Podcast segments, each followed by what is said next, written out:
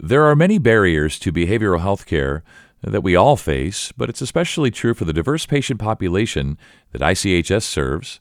And joining me today to discuss these barriers and how ICHS is working to remove them to provide the best medical and behavioral health care possible are Randon Aea. He's the behavioral health manager at ICHS. And I'm also joined by Jia Yin Lee.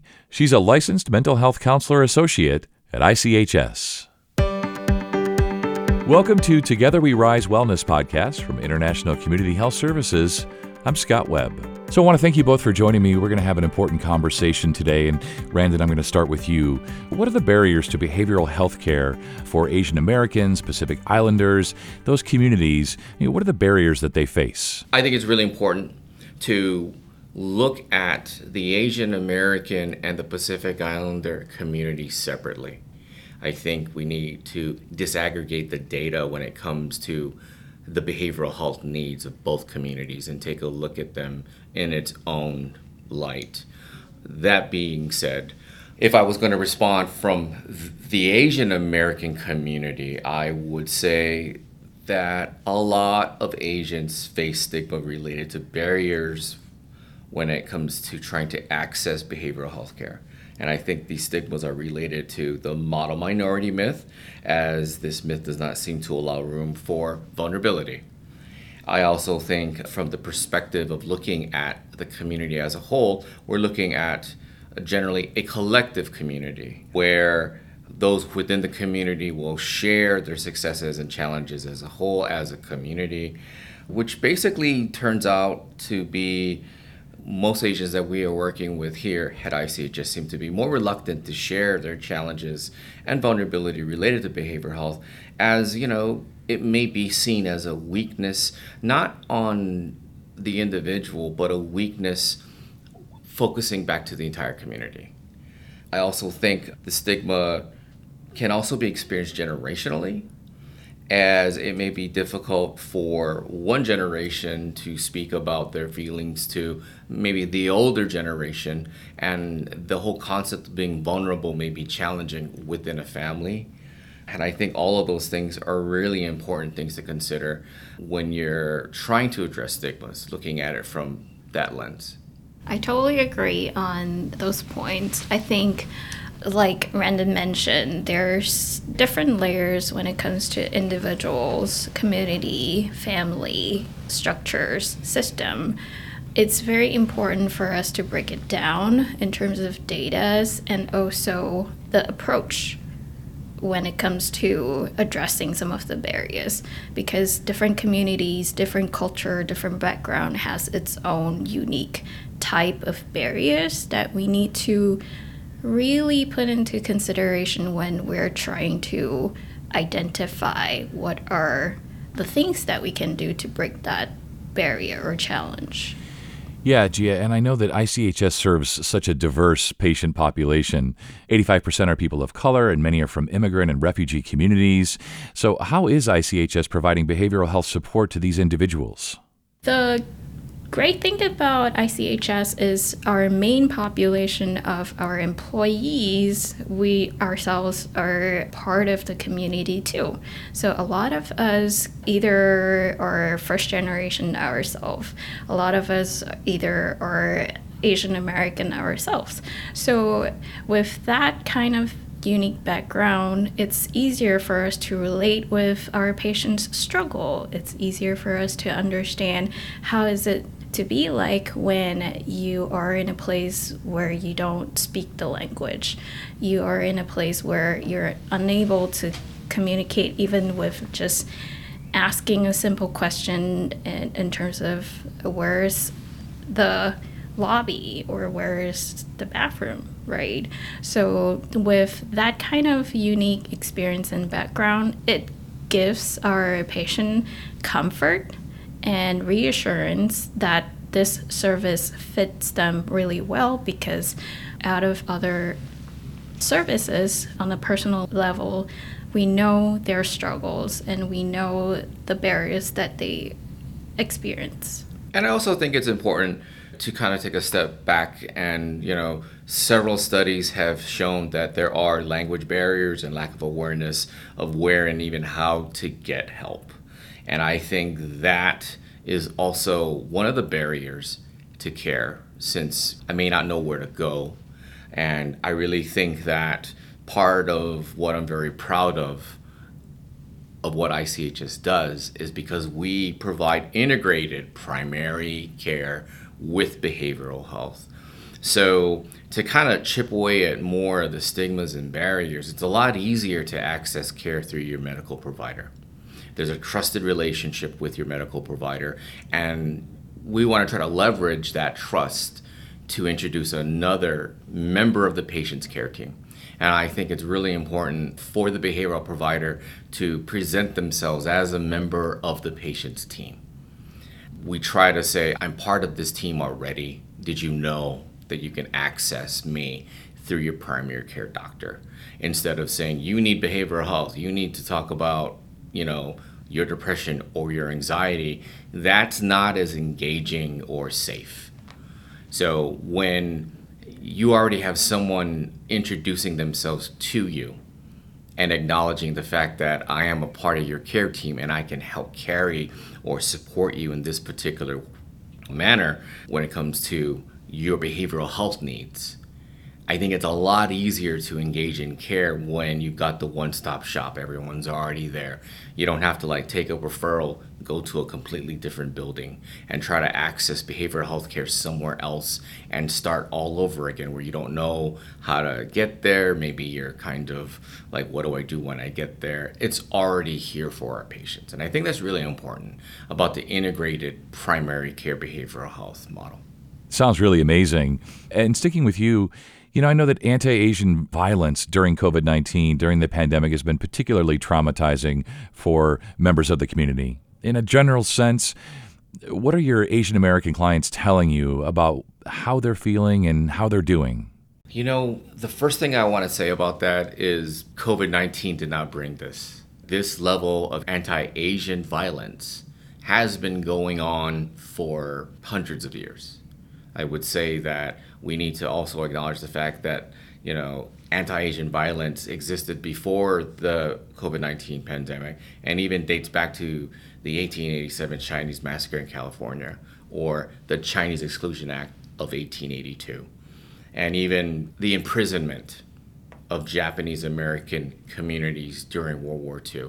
I'm not going to say internment. I actually am going to say imprisonment because it's really important to state that. You know, since the onset of COVID 19, a lot of Asians feel like they've been blamed for the pandemic. And obviously, this will add fuel to a fire that, you know, started centuries ago. Generally, the majority of ICHS Asian patients would agree that violence against Asians is increasing.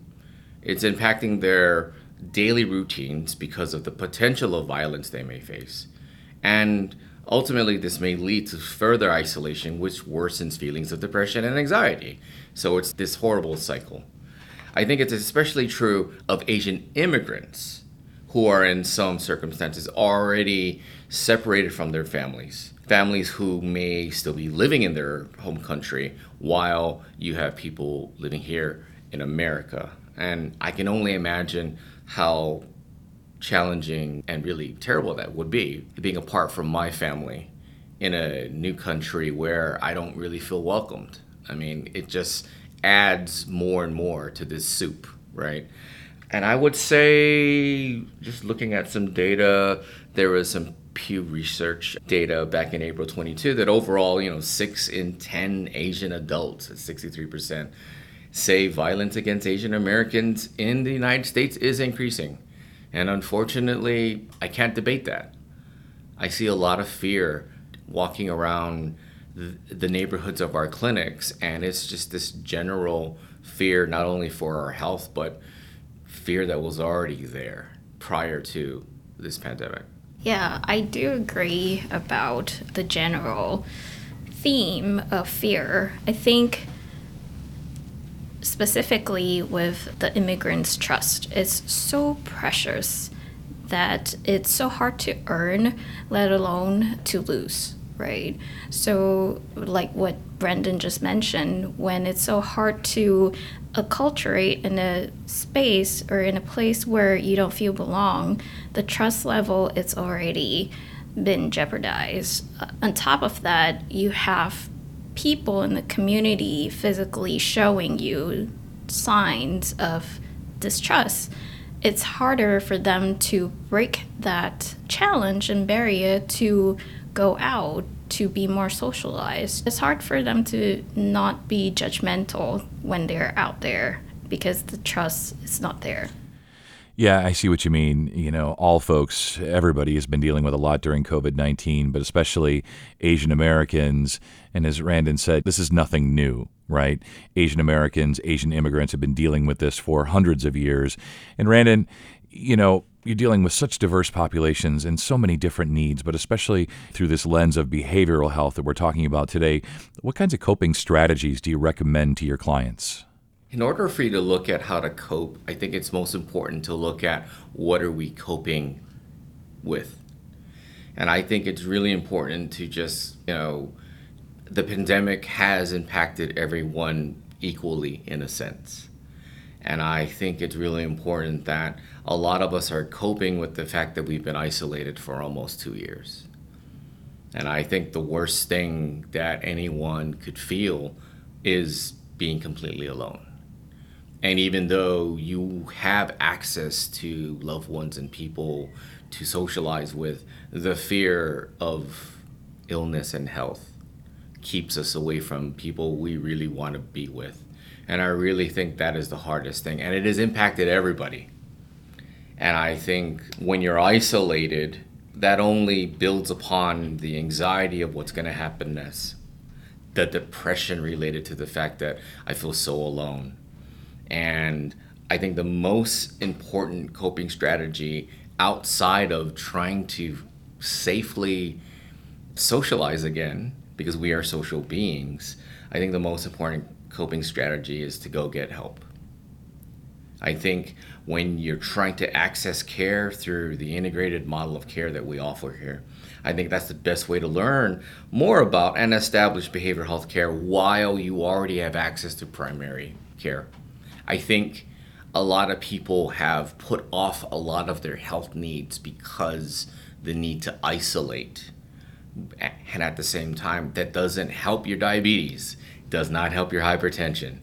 And the interesting thing about that is if you are also more or less experiencing depression and hypertension or diabetic, addressing your depression actually has a positive impact on your diabetes. So if you're completely isolated, you know, now you've got your chronic health conditions getting worse and then meanwhile you become more isolated and depressed.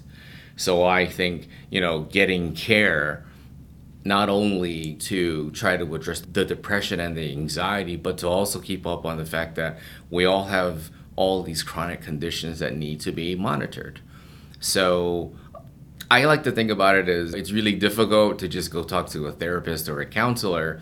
But since I'm already going to talk to my doctor about my diabetes, oh, did you know that you also have access to a behavioral health provider?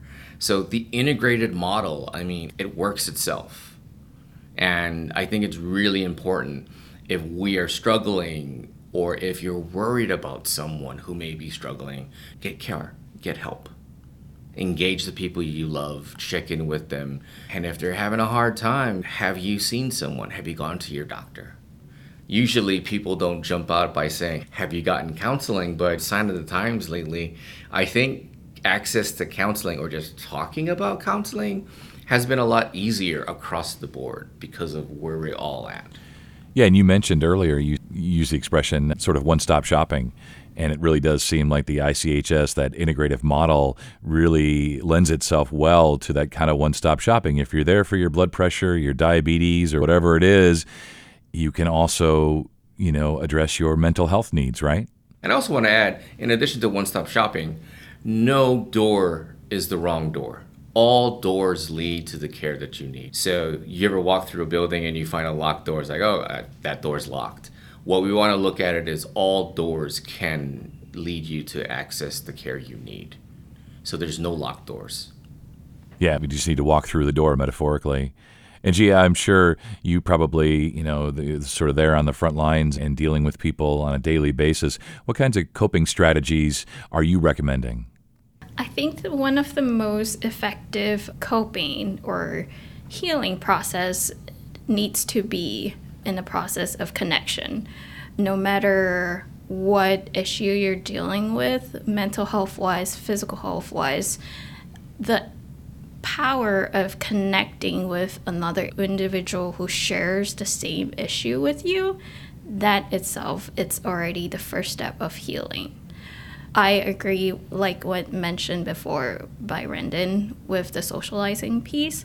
I think that is the single most effective way to cope with any issue, again, in regards to physical and mental health. Of course, talking to another person does not cure your diabetes, does not cure your heart issue, does not cure your cancer, but it helps you to find other options when it comes to can we have a buddy system in terms of going on evening walks? Can we have someone that we hang out with in the park when we're trying to discuss about very intimate issues in regards to our struggle with dealing with pain? So I think socializing, connecting with others is the most powerful thing that we can give ourselves in terms of healing. And that's not something that we can always rely on other people to do when it comes to coping. I think you're so right. I think there strength in numbers, especially with people that we trust, that we respect, whether that's friends, family, you know, healthcare providers, and so on. Such great advice, especially after what we've all been through during COVID 19. It's been a really important conversation today, and I'm glad that we had it. Randon, as we wrap up here, what can we do on a state or federal level to offer services and to educate the community about behavioral health? So I guess I have to take off my behavioral health hat and put on my advocacy hat, right? And this was an issue pre pandemic parity of care. Even though there are stigmas that are connected to trying to access care. There's a lot of situations where even if you could access care, your insurance wouldn't cover it. And I think we have to kind of take another look back at how things were prior to the pandemic and look at all of those barriers that have nothing to do with the patient itself but the system. And if we're looking at, you know, at at a state or a federal level, I think the access to care is ultimately being able to have it paid for. And I also think that we should advocate for behavioral health parity, equal treatment of mental health and substance use conditions in insurance plan. I think we should have equally covered for behavioral health care as if it would cover for your primary care. My broken arm can probably get a lot more, you know, care and be covered by my insurance, but not necessarily my depression. And I really think that if we're going to look at the person as a whole, if we're going to heal a person with their emotions, their anxiety, their depression, in addition to their chronic medical conditions, you've got to be able to pay for both equally. If we're talking about holistic, you know, care, we should have holistic payment. I think it's really, really important. And I feel like we've been kind of talking about this leading up to the pandemic, but the pandemic really just leveled everything. So everyone feels, you know, how important our behavioral health needs are. As tragic as the last two years have been, I think it, now is the opportunity to leverage that to advocate for making sure that not only we have access, but we can pay for it. I think it's also important that we should continue to integrate primary care and behavioral health. And I think that we should also look at, you know, barriers that may be related to seeking a higher level of behavioral health care. So I'm talking from the primary care office to like an outpatient level where you may need more care than what you would get at your doctor's office. I think I'm advocating for both. I think if you go to your primary care doctor and you need a surgery, that should be covered, right? It's the same thing if you're a little bit depressed and then you get a lot of depressed and then you have to go get outpatient care. I think that should be covered as well. I also think that more education on how depression and anxiety has an impact on our primary care conditions like diabetes and hypertension. When we have to take a look at trying to look at one or the other, I think we should be looking at both and how our mental health needs actually have an impact on our physical needs. And if you think about it, it's the inverse as well.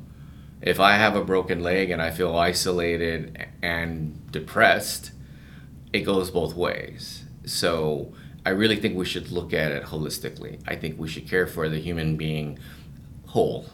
We should look at our emotional needs just as much as our physical needs. That's really well said. You know, I was thinking as you were speaking there that healing minds should be just as important and just as much a priority to insurance companies uh, and uh, the state and federal authorities as healing bones. And so, as far as we've come, we have a long way to go. Uh, conversations like this, educational conversations like this, are so important. So, thank you both, and you both stay well. Thank you. Thank you. And for more information, go to ICHS.com. This has been the Together We Rise Wellness podcast from International Community Health Services. If you enjoyed what you heard, please be sure to share on your social media channels and check out our entire podcast library for additional topics of interest. I'm Scott Webb. Stay well, and we'll talk again next time.